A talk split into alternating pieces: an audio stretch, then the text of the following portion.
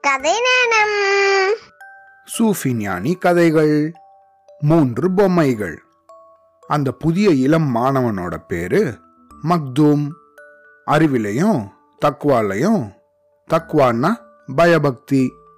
அறிவிலையும் பயபக்தியிலையும் அடக்கத்திலையும் சிறந்த விளங்கின அவனை சூஃபி மகான் ரொம்பவும் நேசிச்சாராம் இதனாலேயே அங்க இருந்த மற்ற மூத்த மாணவர்கள் பொறாமப்பட்டாங்களாம் எப்ப பார்த்தாலும் மக்தூமை பத்தி சூஃபி மகான் கிட்ட ஏதாவது புகார் சொல்லின்னே இருப்பாங்களாம் கோல் மூட்டின்ண்டே இருப்பாங்களாம். மக்தூமை அங்கேருந்து விரட்டி அடிக்க பல சூழ்ச்சிகள் பண்ணாங்களாம். மூத்த மாணவர்களுக்கு சரியான பாடம் புகட்டணும் அப்படின்னு முடிவு செஞ்சாராம் அந்த மகான். ஒரு நாள் எல்லா மாணவர்களையும் கூப்பிட்டாராம். அன்பு செல்வங்களே எல்லாரும் இங்க வாங்க. உங்களோட அறிவாற்றலுக்கு ஒரு போட்டி வைக்க போறேன். அதில் யார் வெற்றி பெறுவாங்களோ அவங்க தான் என்னோட வாரிசு ஆவாங்க அப்படின்னு சொன்னாராம்.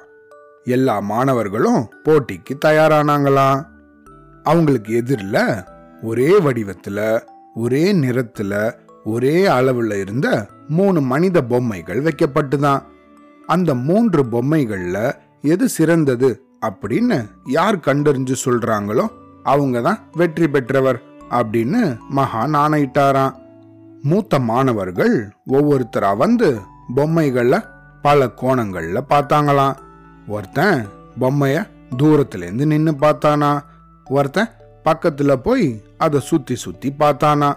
எப்படி பார்த்தாலும் யாருக்கும் எந்த வித்தியாசமும் தெரியலையா.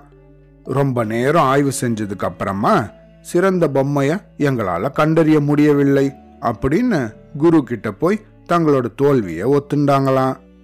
இப்போ மக்தூமோட முறை வந்துதான். அவன் தன்னோட கையில மெல்லிய நீளமான ஒரு கம்பியை கொண்டு வந்து மொத பொம்மையோட காதல நுழைச்சானா. அந்த கம்பி பொம்மையோட ஒரு காதுல நுழைஞ்சு மறுக்காது வழியால வெளியே வந்துருச்சான். ரெண்டாவது பொம்மை கிட்ட போனானா. அந்த ரெண்டாவது பொம்மையோட காதுல அதே மாதிரி திருப்பவும் அந்த கம்பியை நுழைச்சானா. ஆனா இப்போ அந்த கம்பி அந்த பொம்மையோட வாய் வழியால வெளியே வந்துடுச்சான். மூணாவது பொம்மை கிட்ட போனானா. அந்த மூணாவது பொம்மையோட காதுல அதே மாதிரி அந்த கம்பிய நுழைச்சானா. ஆனா இந்த தடவை அந்த கம்பி அந்த பொம்மையோட வயிற்று பகுதிக்கு போச்சான். இந்த மூணு சோதனையையும் செஞ்சதுக்கு அப்புறமா குரு கிட்ட வந்து மூன்றாவது பொம்மையே சிறந்த பொம்மை அப்படின்னு அறிவிச்சானா. அதுக்கப்புறமா அதோட காரணத்தையும் மக்தும் சொன்னானா. முதல் பொம்மை எந்த அறிவுரை கேட்டாலும் ஒரு காதுல வாங்கி மறு காதுல விட்டுடும். ரெண்டாவது பொம்மை வாய்க்கிழிய பேசுமே தவிர அதை உள்வாங்கி தன்னை திருத்திக்கவே திருத்திக்காது.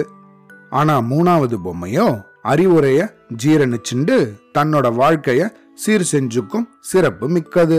அதனால மூணாவது பொம்மையே சிறந்தது அப்படின்னு தன்னோட விளக்கத்தை சொன்னானா. மாணவன் மக்தூமோட விளக்கத்தை கேட்டு சூஃபி மகான் ரொம்பவும் மகிழ்ந்து அவனை பாராட்டினாராம். அவனை பார்த்து பொறாமப்பட்ட மூத்த மாணவர்கள் என்ன சொல்றதுன்னு தெரியாம வாயடைச்சு போனாங்களா? அவ்வளோதான்.